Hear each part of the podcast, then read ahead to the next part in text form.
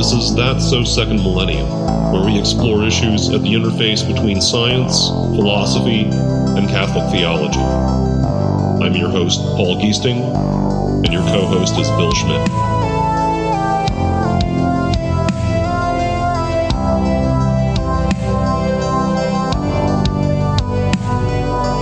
Welcome back to That's So Second Millennium, episode 140. Today we have the privilege of talking to Bill's old friend and fellow journalism major, Chris Bell. The good Lord seems to have had other plans for Chris besides journalism, as he spent the last 37 years starting and maintaining the Good Counsel Homes for Homeless Mothers in New York and New Jersey. We speak with him at this time when the hornet's nest around the issue of abortion has been kicked by the Supreme Court leak of a few weeks ago, and we discuss the critical issues around saving and celebrating human life in the face of the withering wind of what John Paul II called the culture of death. Here's our conversation with Chris Bell. Uh, to our uh, listeners uh, regarding the, the overall topic, it's been about a month since. Uh, has it been about a month since the? Uh, has it been? I, I want to say like three weeks or something. Yeah. That sounds about right. But yeah, gentle listener, you can look it up for yourself what day the leak right. happened. But yeah. And that gave us a peek at what appears to be the uh, pending Supreme Court decision that would overturn or overrule or create a whole new era, replacing the Roe v. Wade decision. And uh, that's why I'm especially happy to uh, have my longtime friend, uh, Chris Bell, as our guest today. Uh, his, uh, he's had a profound role in the pro life movement, and he's been an inspiration to me, and I'd say countless others. And his decades of service uh, through his founding and directing a wonderful organization called Good Counsel has changed a lot of lives for the better. Also, has left him very well informed about the nitty gritty of the of the pro life mission, the mission of helping mothers and their babies uh, in the choice to opt away from abortion. Well, th- thank you, Bill. I, I, I, think you, you say more than, than I am, and thank you, Paul, for for having me with you both uh, at this time. Modestly, we've got four homes for homeless pregnant moms and their babies before and after birth, and uh, to go back to when Bill and I met, which makes this moment in history a little bit, uh, I think, inter- interesting and inter- intersecting uh, our lives and, and, and, what we've been doing. Uh, we, we met at a journalism. We were both students of journalism in college. That's right. Uh, Bill at Fordham, and I was at the University of Bridgeport, and we met at a. it was a journalism convention okay. held in, in Detroit, and uh, knowing that we both came from Long Island, that that also cemented our friendship a little bit more. Uh, yeah. Long Islanders being somewhat tribalistic, you know. yes. people make fun of our language. They make fun of our language and our culture. Uh, well, yeah. well, that's. Many of us can say the same thing. Yeah, yeah, yeah, yeah. yeah. East of New York. Uh, and uh, Bill went on uh, for a really illustrious uh, uh, educational and journalistic career. Uh, um, in Princeton, you were in Princeton for a while there, Bill, right? That's right. That was for a master's, yes. Master's. And I, I went off uh, the track and, and uh, wound up helping homeless runaway kids in Times Square. And it was there that I found a lot of homeless and pregnant and parenting young women and children. And mm-hmm. God, I have to say, guided me to uh, a friendship with Father Benedict Groeschel. Uh, at the time, uh, he was the spiritual director for the Archdiocese of New York, which is a humongous title to, uh, you know, uh, really help not only lay people but also religious men and women uh, on their spiritual journey. Uh, he, and he went on to write 40 books and uh, was on EWTN from the early 80s on, became a national figure as a psychologist and spiritual director uh, became a, a, good friend, and, and together we started Good Counsel, Homes for Homeless Mothers and Babies, in 1985. Uh, and the mothers really taught me even more that I needed to know and uh, introduced me to the pro life movement because uh, from the very first mom who came into our home, uh, a home that we wanted to help women go back to school and find jobs, and I knew it would be a pro life mission, but I didn't start it to be a pro life mission. I started it to help women and children.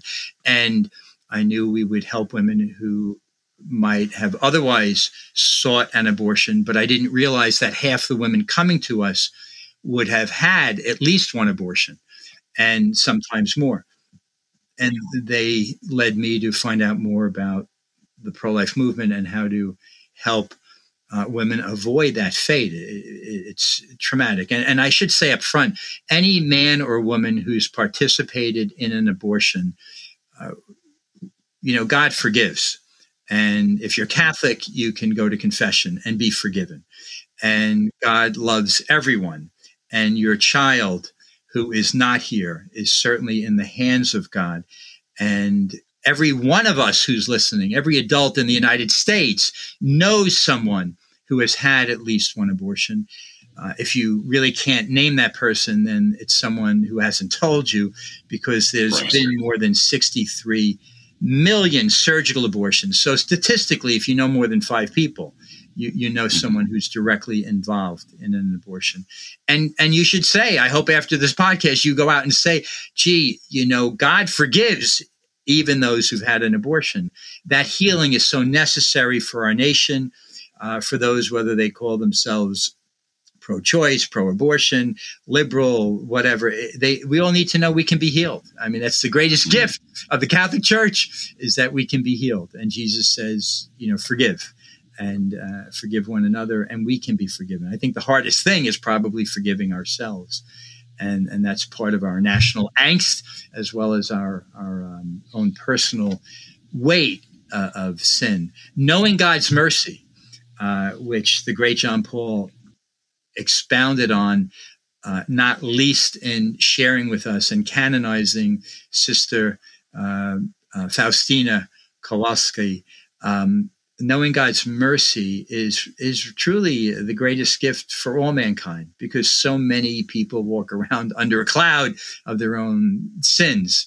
Uh, uh, I, I do it, and I, I know God's mercy, uh, and I think those who aren't as involved sacramentally or with religion, uh, it's probably a darkness that they carry that they don't have to. You know, that's the other freedom of, of Christianity is we're free mm-hmm. Of our sins. So, so good counsel homes uh, is uh, there today. We have four homes in New York and New Jersey. We have a national helpline, and you could go to Good Counsel, C O U N S E L homes with an S at the end of it, dot .org to find out a lot more to help any woman in a crisis pregnancy in the United States today. Um, and uh, I can go on and on and on, but I'll, I'll let you ask the next question, Bill. We'll, we'll, we'll come back to that for sure. Yeah. Um, we, we, we, definitely want to reiterate that um, for the benefit of the listeners. So that you've been, um, Bill, I mean, I, I don't want to. Oh, if you, had, if you, had, something to start with, I, I did want to ask thinking about um, that you've been doing this since 1985. So that is now, well, I know, 37 more than 30, yeah, almost 40 years.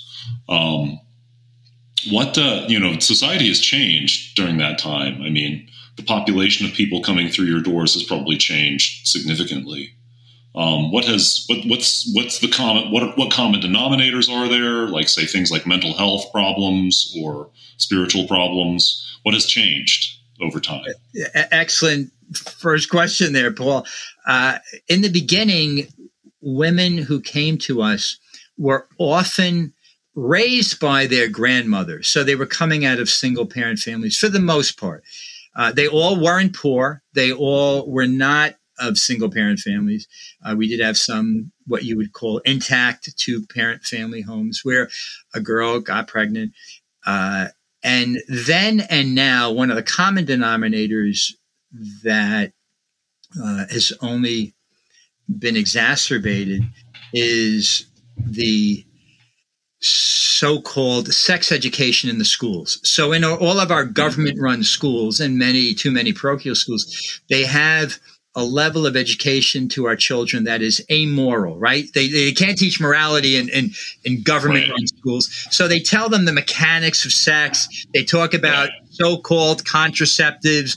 They talk about doing what feels right. And so it's like dangling any candy in front of a, a, an adolescent you know, the, and saying, you know, be responsible. Um, that's why we don't let kids drive until a certain right. age or drink right. until a certain age, right. or uh, even do marijuana until a certain age, because at least that, yeah. at least yeah, yeah uh, minimum. And, and, yet we know, isn't this crazy? We absolutely know now scientifically that the human brain doesn't fully develop the, the frontal cortex until you're about 26, 27 you know, yeah. when, when, those modes are are mature enough to make real important decisions. So we're we're um, we're tempting our children and encouraging them, certainly through popular media, and unfortunately through our just common culture of not saying wait to have sex the most powerful motivating uh, tempting oh, yeah. in between a man and a woman uh, until you're you know we're not saying don't wait till marriage we're just saying do it however you want. And and so kids do that right? And, and even those that are waiting until their early 20s they're still not mature enough to make a lifelong commitment.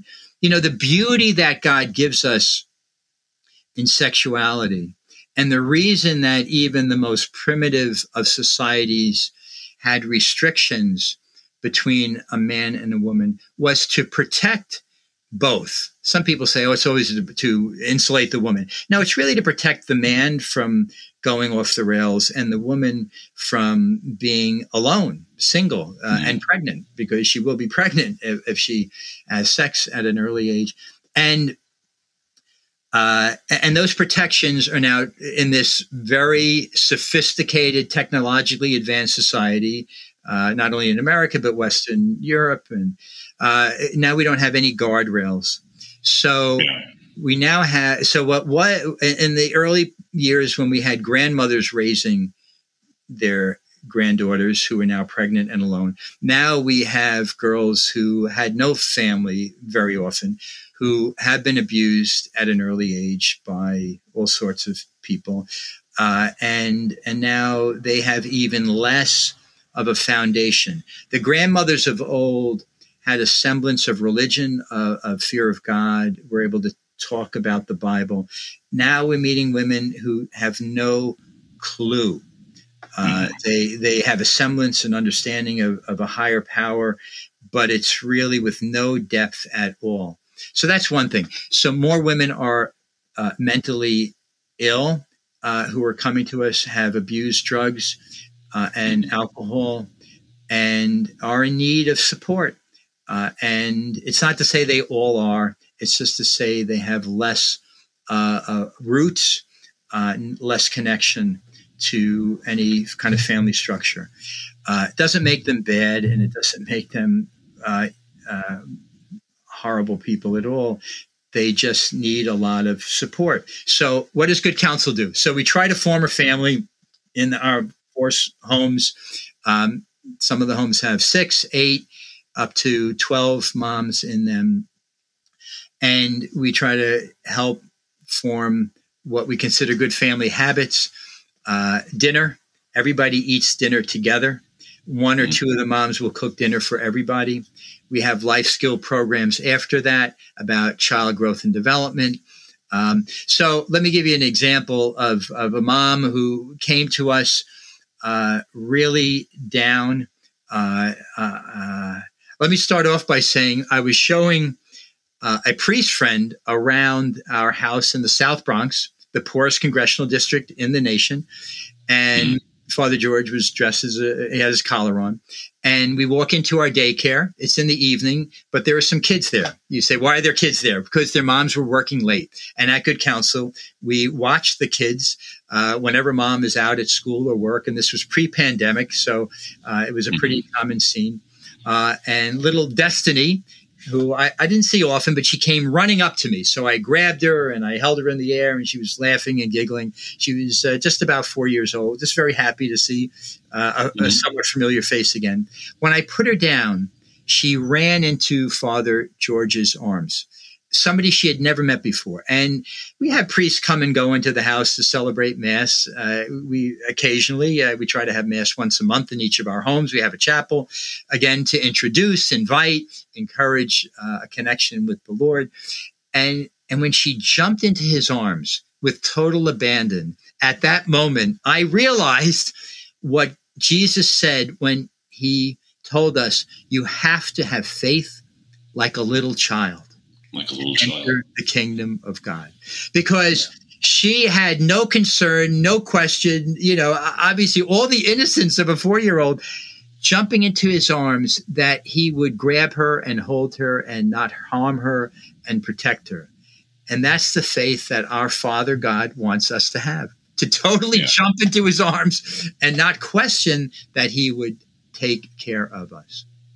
Yeah. So after that, we went upstairs into the dining room, and now it's about eight o'clock.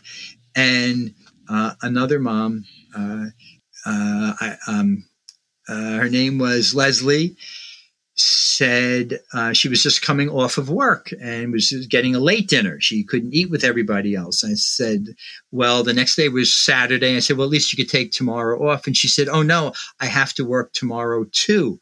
She is a home health aide, like a lot of our moms who come in. They take a certificate training program and they get a job right away. Uh, and she said it with a smile, though. So she was happy to work. She was happy where she was going. Uh, and I remembered she wasn't so happy the year before when she came to our house because then she had her own little daughter with her and she was pregnant a second time with the same father of the child. The reason she wasn't so happy is when she announced that second pregnancy, the same father of both children kicked her in the stomach and told her he didn't want this child and to either get rid of the baby or get out. Uh, and she was very conflicted, but she did mm-hmm. not want to have that abortion yeah. then. When she came to us, she was still conflicted. Now, a lot of the women coming to us aren't on the fence about that second or first birth, but she was confused. She was angry. She had been with him, uh, you know, all these years. Uh, the other daughter was already three and three years old, and she just didn't know um, what to do. Of course, we told her we would be there for her. We helped her. That's why Good Counsel is there to help any pregnant mom in need. Literally, any pregnant mom could go to goodcounselhomes.org or call mm-hmm. our national helpline, 1 800 723 8331, and and get help. Wherever she is, we'll find a place for her, we'll take her in. And we got her to take a home health aid certificate program. She finished it before she gave birth. She gave birth to a, a very healthy little boy. She was really thrilled. Now she has a boy and a girl. And now, at this point in her life, she was thinking that she would go on when she left us. Moms can stay with us for a year, 18 months to get on their feet. Uh, she'd go on in her education in healthcare because she found she had a facility to work with the elderly or the sick, and she liked doing it. And she, like many of us who say we want to help others, you get so much more back when you try to give what God has, has given you. Um, so uh, there are women who find a really a new life um, in, in a way, if you will, in giving up their life for their child, they find a new life for themselves. And we hope truly they find a life in Christ, you know, that the Lord is leading them to try to connect them with the Lord. But it's a bigger leap now to share that love that Jesus has for us, that forgiveness that's so hard for even us who know that God died for our sins um, to fully believe and embrace. Uh, and then to share that with people who never even knew their own mother or father or had a a human connection, a, a, a, a, an emotional, a vibrant connection with their own parents. And it's more difficult for everybody in the equation now, right?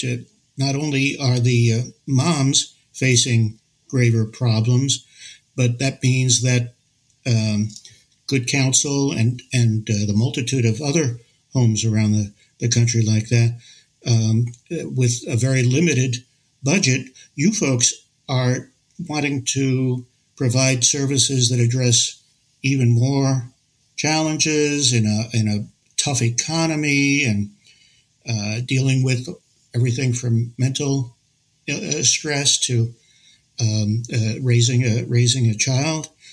Uh, it's this is the framework in, in which we're now seeing um, a big transformation, perhaps in our legal system, or at least in uh, how our society is addressing it uh, formally. It's it, it just seems like a very difficult, turbulent time built into the cake, baked into the cake. Well, we're certainly, uh, we've always survived on private donations. So anybody who wants to go to goodcounselhomes.org and make a donation today, that would be great. Uh, you can look us up. Our, our main office is in Secaucus, New Jersey. Just put in Good Counsel, C O U N S E L Homes. Uh, you'll find us in New Jersey, and we have homes in New York. Um, yeah, inflation obviously is hurting us. Uh, I, I'm happy to say the baby food formula shortage. Uh, we've been blessed with donations before and now uh, to not have been hurt seriously by that. We've had to put out a call. So if people still want to donate baby formula, that would be great. If you want to donate dollars, we can find the formula. So uh, we, are we're, we're not hurt by that, and uh, and it's really a great uh, gift to also have to share our needs with God's people to help us out and, to continue this mission. So I hope people can spread the, the, the word, the good news. Um, and like I said, if you go to our website, we have maternity homes listed throughout the nation. So a mm-hmm. woman in crisis pregnancy can go to her state. She goes to goodcounselhomes.org. She can look for pregnancy help and find in her state where there are maternity homes, or she can call our, our national helpline. Uh, and and God's people want to keep our mission going and these other maternity homes. And I'll tell you, because we help other women, uh, uh, uh, other people who want to start a home.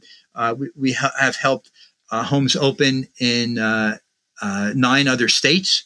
And we're, you know, there are really hundreds of homes in the nation. Yeah, that's right. That's right.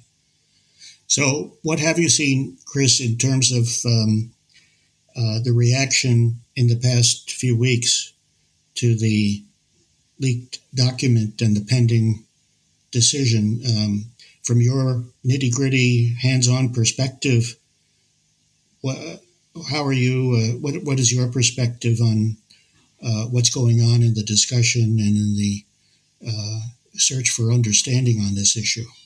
Since the uh, Supreme Court decision leak, uh, I can't say that our moms have been directly affected by it one way or the other, nor has that news concerned them. Uh, but here in New York, people have been out on the street more, the, meaning the, the people who want abortion. And what's amazing is New York, New Jersey, Vermont, they're probably, uh, uh, it's more than half the states, have ensured that abortion will continue. And in New York, yeah. New Jersey, Vermont, uh, particularly, they have passed laws to ensure that even if a baby is born alive, when an abortion is attempted, the doctor, the mother, nobody will be charged with infanticide mm-hmm. should that living baby be left to die. Yeah. And as barbaric as that sounds, people are some people deny that's the truth, and other people say, uh, well, they wanted a dead baby anyway. I mean, it's horrible what people are mm. saying yeah. out loud, which no one yeah. in their right mind would have even thought just a few years ago. But those laws are they've been passed, they're enshrined, yeah. and it won't change a thing.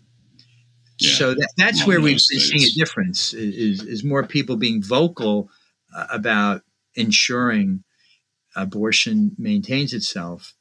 Uh, and, and, what that really does, what does that do? So I've, I've known this from 1985, where abortion is permitted, where it's paid for, again, as it is in New York and New Jersey, and Massachusetts and Connecticut, where they pay Medicaid dollars, dollars, women are not only told you have a choice, but they are encouraged and in some cases demanded. So Carmela called us at Good Counsel because the doctor told her the baby she was carrying had a defect in every single cell in its body.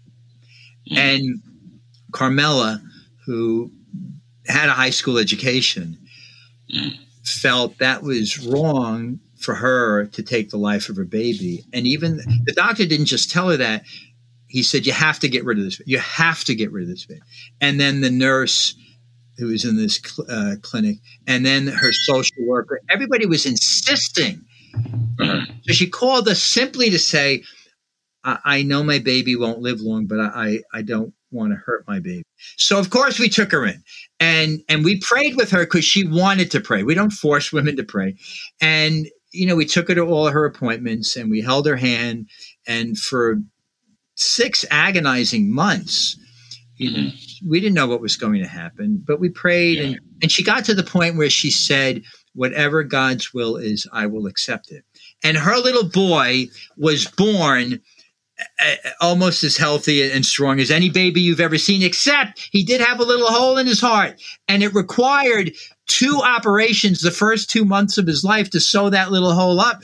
And this is not, uh, these weren't uncommon operations. In the United States today, we can operate on on newborn. Yeah. We can operate before they're born and yeah. these little kids. And when he was one year old in our daycare, he looked as healthy and happy and strong as any other one year old there. And his yeah. mother was going out to work. And now I won't proclaim it was a miracle. I can't proclaim a miracle. but I can tell you that this little, little this young mother was faithful. I do say God blessed her. And God bless yeah. us to see this.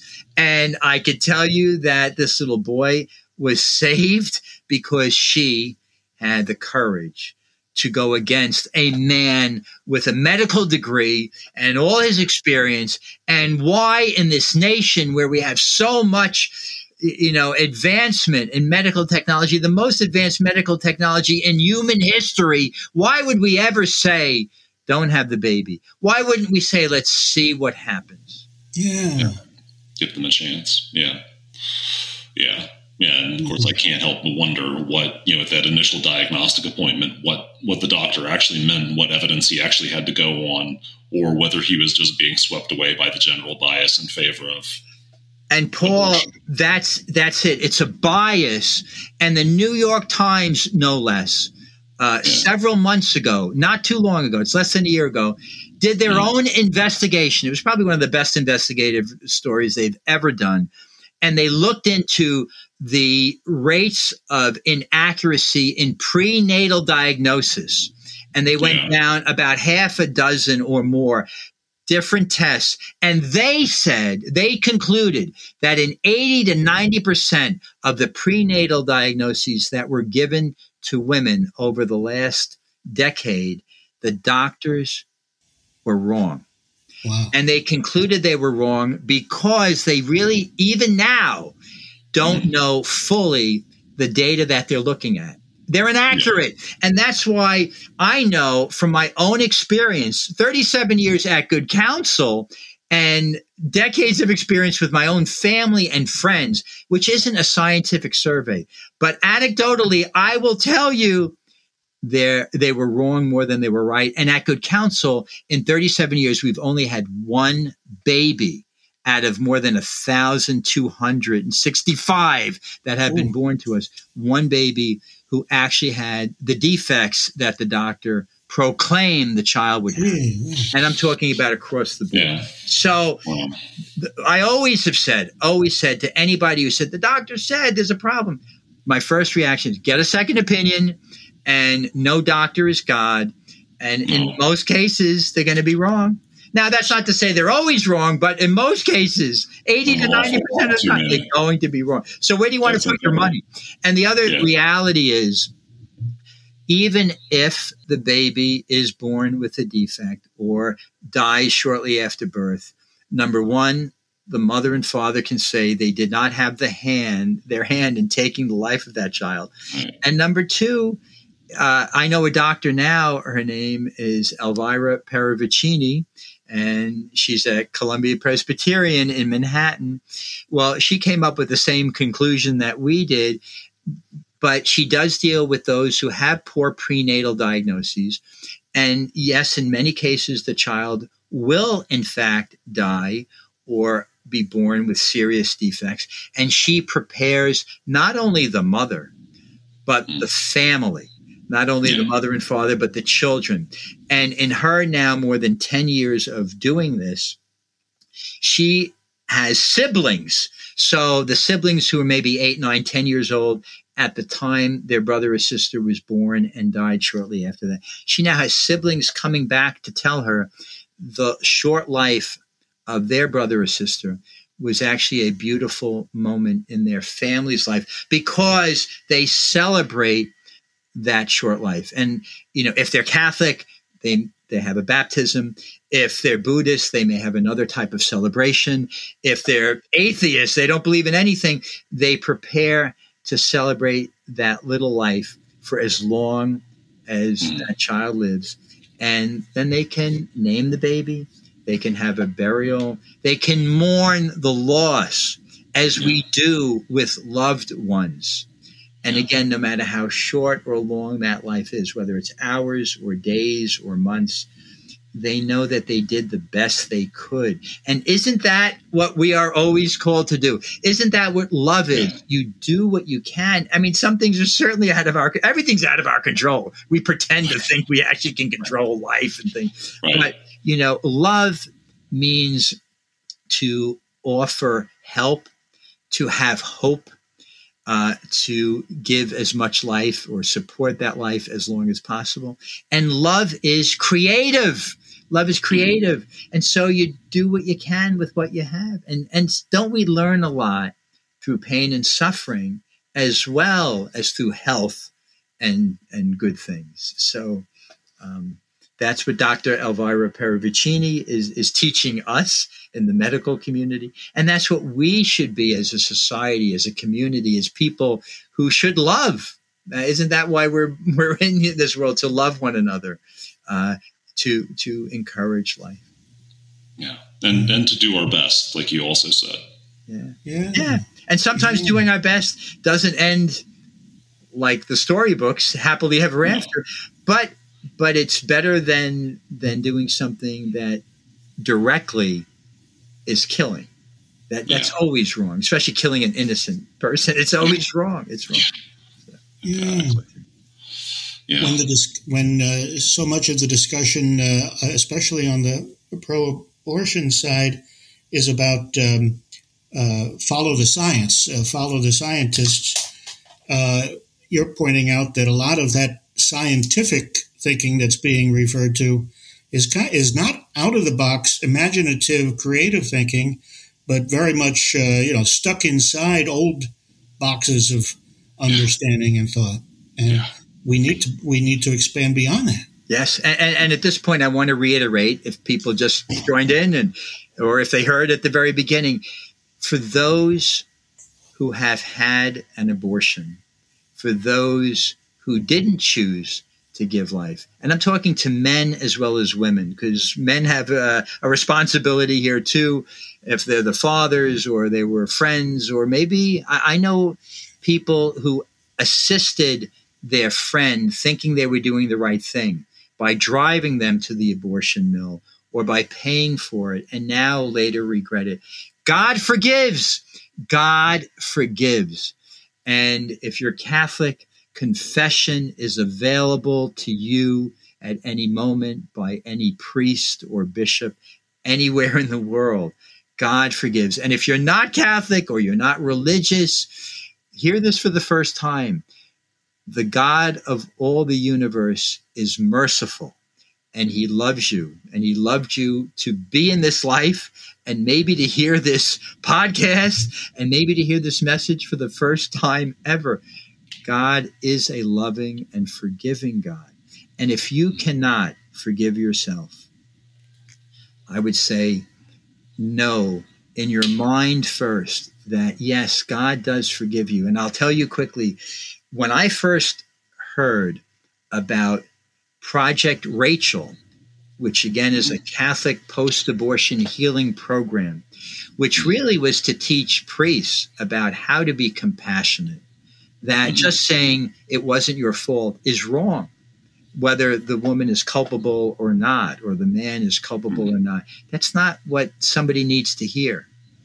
Yeah. What someone needs to hear, though, is does God forgives whatever Yeah. you did do, knowingly or unknowingly, whether you were coerced or not.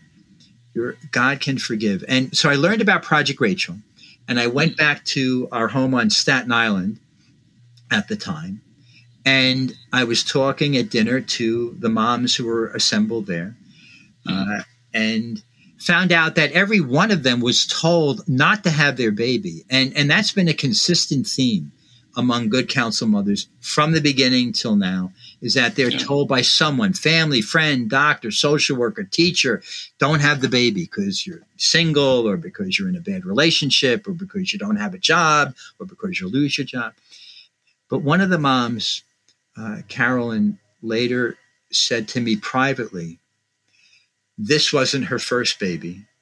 And the first time she got pregnant the father of her child was doing drugs.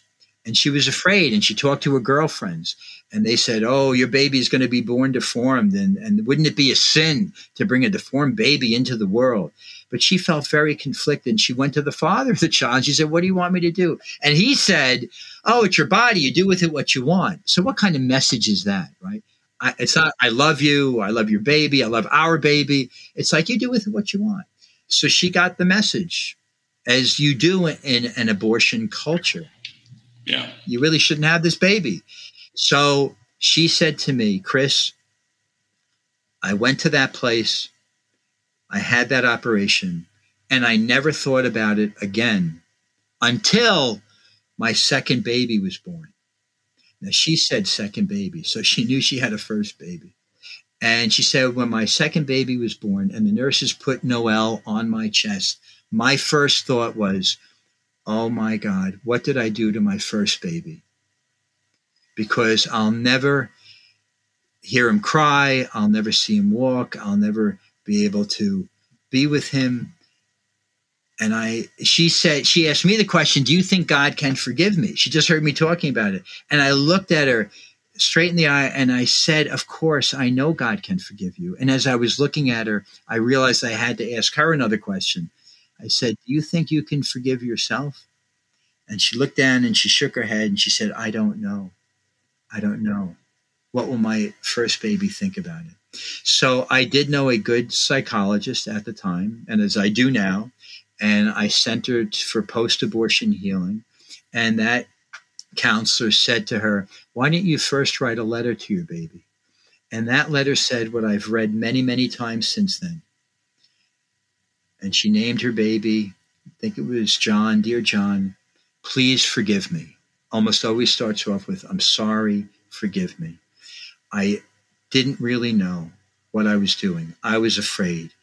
I was felt alone. But now I know what I did was wrong. And I hope someday I and Noel and your father will be together with you forever. And that I do love you now. And through that letter and through counseling, little at a time, she learned to mourn the loss of that child as we mourn the loss of anyone whom we love. And it's amazing to me and beautiful to know that even a mom who's had a miscarriage, like my own mother, they mourn that loss. They need to mourn the loss as we do because it's a unique human being. Every conceived child is a unique person, never before seen in the world and never again to come back into the world. And many women, after they've had an abortion or even a miscarriage, will seek to have another child. Some people will say that's a replacement baby or an atonement baby. But you can't really replace a u- unique person, but it's a way to bring a life into the world where it didn't happen before. And and we live with loss, right? We live with the loss of those whom we love, whether it's our parents or a spouse or a friend or Uh, people we know. And and living with that loss is part of life because life has a lot of losses. But better to live with a loss with love in our heart than with fear or anger or resentment because God can forgive and God wants us to know that we're forgiven and that we can continue. And because we do, we who are Christians believe in life everlasting, we know that there is another time to see that person, that child, that loved one. Well, that's right. You know, uh, uh, you're, you're pointing out how we need this much broader understanding and much broader hopefulness. And I think that that might come uh, now that we're likely to move more of the discussions into the local arena and the state arena rather than in the national arena of uh, talking points and political gamesmanship and and all of that. Uh, one step that you're helping to take with this next step, whatever it becomes, is you're going to host a an event at Catholic University of America. And I thought you could just mention that for a minute, Chris. Oh, thank you. Yes, uh, it's called Beyond Dobbs, uh, which whatever mm-hmm. that decision will be, finally uh, will be beyond it. And on June 29th at Catholic University of America in Washington D.C. Uh, right next to the uh, Basilica of the Immaculate Conception, uh, we're having a free dinner.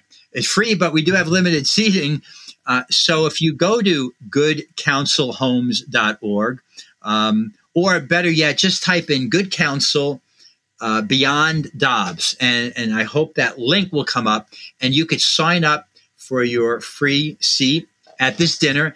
And we have a stellar group of people who will share some reflections on Beyond Dobbs, and we will ask you for a free will offering um, for Good Counsel's moms and babies, and that stellar group begins with Sister Dee Dee Meyer, uh, Dee Dee Byrne, Sister Dee Dee Byrne, who uh, is now on the Good Counsel Board of Directors. Uh, she's a nun.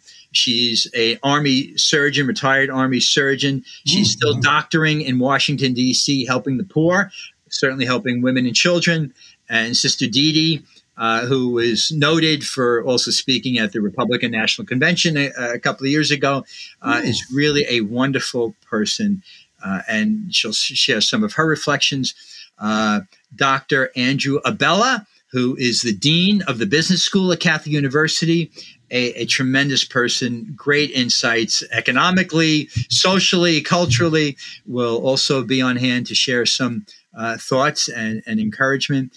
And another dear long term friend, uh, Professor Helen Alvarez, uh, who's a uh, law school professor and has spoken out on behalf of life for three decades plus, most notably for uh, the bishops uh, in the United States Catholic Conference, uh, sometimes representing the Vatican uh, around the world on women's issues.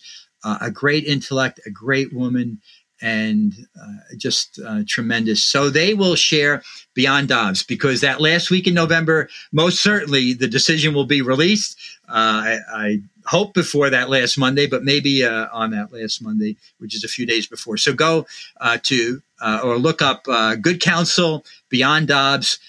get your name in there quickly because seats are going fast in our limited seating, and you get a free dinner um, and you an opportunity to help Good Counsel moms and babies with a free will offering.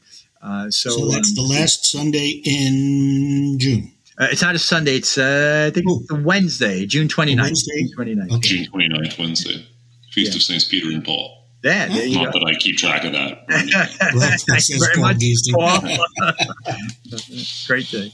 Part of the business. I have to keep track of that. so. Uh, right.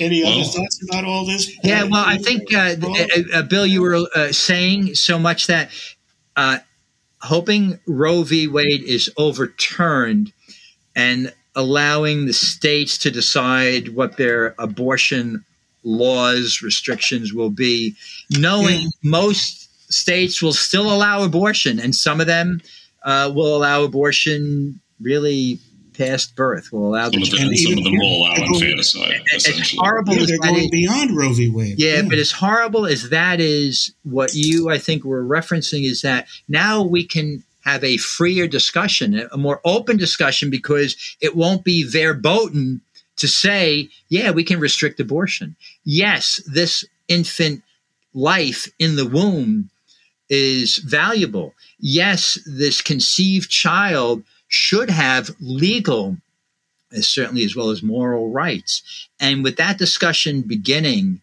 to be open and, and not totally shut down, uh, then I, I think uh, we we have a a better opportunity to educate, motivate, and to support women in the most healthy way, and men uh, who have conceived ch- children, uh, and the baby. And the baby. Now we can have a yeah. real discussion of, well, what does the science say? Well, the science says at the moment of conception, you have 46 unique chromosomes coming together with a unique person, which will determine uh, hair color, eye color, uh, you know, intellectual ability, all sorts of wonderful, unique things. And uh, maybe we need to preserve that life and not experiment on these babies even yeah, as they that. grow yeah. bigger. How, why would we take the body parts of a baby? Why would we take oh, the body man, parts? Yeah, that's, that's cannibalistic. I mean, maybe we should shut down. The, maybe some scientific experiments are really wrong, uh, aren't they? Isn't there a moral line somewhere? Let's have this debate since uh, before no one would even discuss it openly or, or rationally. You know, what yeah. does the science yeah. really tell us? Yeah. It is really easy as a scientist to get fixated on, I want to do this experiment. I want to have this data. I want this situation. I want to be able to to put this into practice. And that's just science doesn't work that way. There is always more than one way to find something out. And sometimes we just have to have that restraint. Easy I, for me to say I'm a geologist. I wish I could go to the Earth's core, but I can't. I literally can't. so I can't do that experiment. There's some things that morally we yeah we can't do. I mean, and then likewise the whole vac- the whole debate about vaccines about you know needing needing to use you know aborted uh, fetal tissue lines in order to test vaccines. No, there's another way around that. Thank you, Paul. Thank, thank, you, Paul, for saying that. Uh, I I think we have a, a tremendous amount of amnesia because I learned, I think it was even in high school, that the physicians in the generation after the Nazi doctors experimented mostly on Jewish innocent civilians and wrote tremendous papers as the, as those Nazi doctors did, papers, insights into how long it took to freeze a human being uh, or whatever they horrible experiments they did. I thought the medical community said we're going to burn or ban any of that research. We're not even going to refer to it because it was, it was so inhuman and yeah. now, uh, what is six, uh, you know, even six, 70, 80 years later, we're absolutely doing worse experiments on little babies before and after birth with their body parts. I mean, yeah. as you yeah. said, where's the moral line? We need to draw moral lines. So I think we say today that a country like China, where it's known they take prisoners and they use their organs to transplant. And there's some kind of international trade where if you have enough money, you fly to China. If you need a kidney or a heart or a lung, you, you go there and they will, for a certain amount of money, find the prisoner and type it out and take that prisoner's body part and transplant it.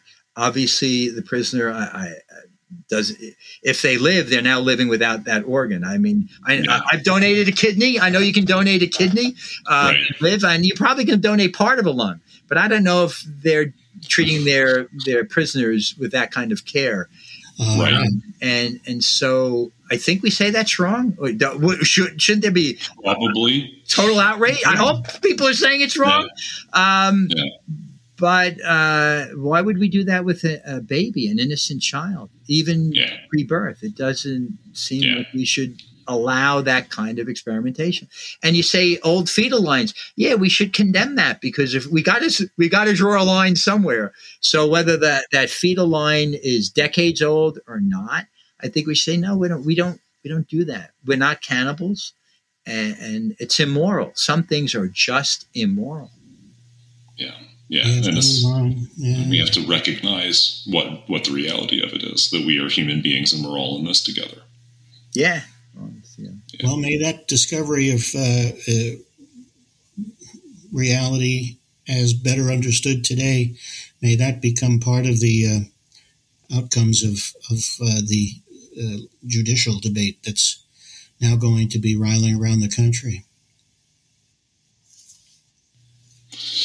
Yeah, and those of us in states like you know Wyoming, where you know, in fact, probably uh, it will take advantage of the ability to um, you know to forbid abortion um, in most cases, at least.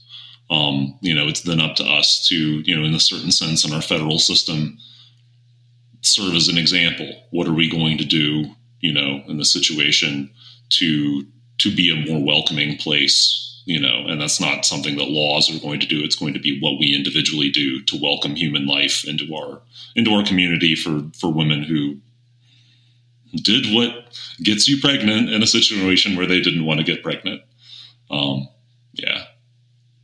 So that's that's that's the next step, I guess, for us. Yes, and the the other wonderful, I think, amazing and beauty that comes out of even someone who is pregnant when they didn't want to be or didn't expect or didn't plan, however you want to describe it, is another human being. And no one can determine which of us, who of us among us is you don't have to do fantastic things. You can just continue the human race in yes. some nice and beautiful yes. way. And I've met, uh, I'm sure you guys have, uh, many adopted children. Uh, some were adopted domestically. I've, I've, got adopted children, both domestic and foreign. But I've met others who are adults who they were adopted or they were uh, uh older people who were in orphanages, real orphanages in the United States who you know they've had children and grandchildren. And it's you know uh, life is, is beautiful to to populate. And and why should any of us say this child or this mother or this father you know shouldn't have this baby or, or they're not good enough i mean talk about hubris in terms right. of uh, of judging right. people um, you never know I, I, mean there are many famous people uh, you know, who were born of single mothers, who were adopted, who were um, in difficult situations when they were younger.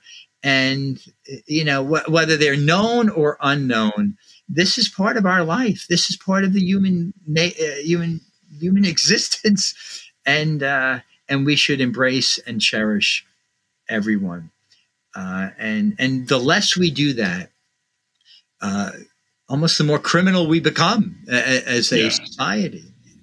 Yeah, yeah, yeah. We can't we can't continue doing this. We haven't we haven't done this and gotten away with it. We've already suffered. You know, in in terms of our gosh, the term moral fiber sounds a little um, antiquated at this point, but you know, obviously things have shifted, and there are ways that they've definitely not shifted for the better.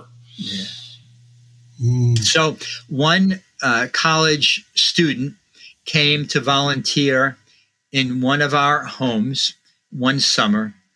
And when she called her mom, uh, who lived several hundred miles away, uh, she said, You won't believe what great place I found where single moms come and they have babies and they go back to school and they find jobs. And her mother said, That's where you were born. Wow. and, wow. and, that, college student came back the next summer just as excited wow. and happy and joyful. Um, Having had a few conversations with mom, probably yeah. over the course of that year. Now, here's a, a, a, a I mean, uh, unusual. So, at Good Counsel, we take in any pregnant mom in need. And again, you can go to Good Counsel, C O U N S E L, Homes, H O M E S, with dot org, and, and you can find out more about us, and you can find out how to get help, and you can make a donation. Well, we had a, a mom at a recent uh, banquet speak, uh, and she said uh, she was 40 years old, when she came into good counsel. She's not the oldest mo- mother, by the way, and she wasn't the first older mother, and she hasn't been the last. And that was 20, uh, actually 18 years ago. And she said, Now, I was an older woman. Most of the women were in their 20s. I felt I knew more than them, but I quickly found out because this was her first time being a mother uh, okay. that I, I, I, needed to learn a lot. And so that yeah. was humbling. And then yeah. she said, Good counsel helped me learn a lot, not only about mothering, but about life and, and about, you know, even yeah. at this stage in her life. So now uh, this is 18 years later, and her daughter was standing next to her at the podium. And her, her name was Taryn, and, and the daughter, daughter's name was Autumn. And she said, um, I'm so proud of my daughter. And I know that good counsel helped me to become a good mother. And Autumn is now graduating high school, and she has a scholarship to a well known school, and she's going to study chemistry. So mm-hmm. it was really, and and Taryn was crying as she was saying this, tears of joy. And yeah. here, you know, we're looking at mother and daughter and seeing what an amazing couple they are. And we're grateful that we were part of their life, their journey.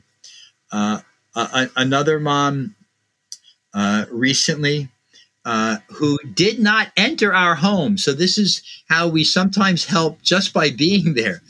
But right. she called us up, and this was her third pregnancy with her husband. Mm-hmm. And they were both from Egypt. And mm-hmm. the husband had family here in the United States. The mom did not. So she was here alone with her husband. And her husband was very upset that she was having this third child relatively close. And he said, You can't have this baby. And it's legal in this country to have an abortion. And she said, I do not care. I want this third child. I want all my children. She's yeah. a very short woman. Yes. Very, but very determined. And even though yes. she's in this country only a short time, no other relatives, no other friends. She called us asking for help, and we said, Of course, you can come into our home. We've had women with more than one child. And she says, No, I don't want to come into your home, but I do need your help. I need food, I need clothing, I need moral support. So yeah. she moved into her own apartment. I'm still amazed at what she did and how she did it. And for the last 15 years, she has been connected with us. Again, never moving into our home, but she talks about Silvana, who is my assistant, and how Silvana has always been my moral support for me.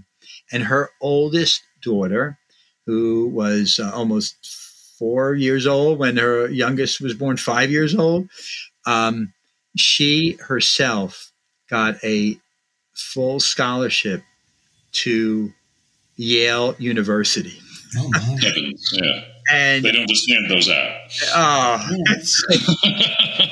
I certainly couldn't get into Yale, and I was no. thinking again how blessed we are to have had a hand in supporting this young woman and her family and and now watching her daughter go on. And what does she want to study? She wants to study neuroscience. I couldn't even spell it in high school.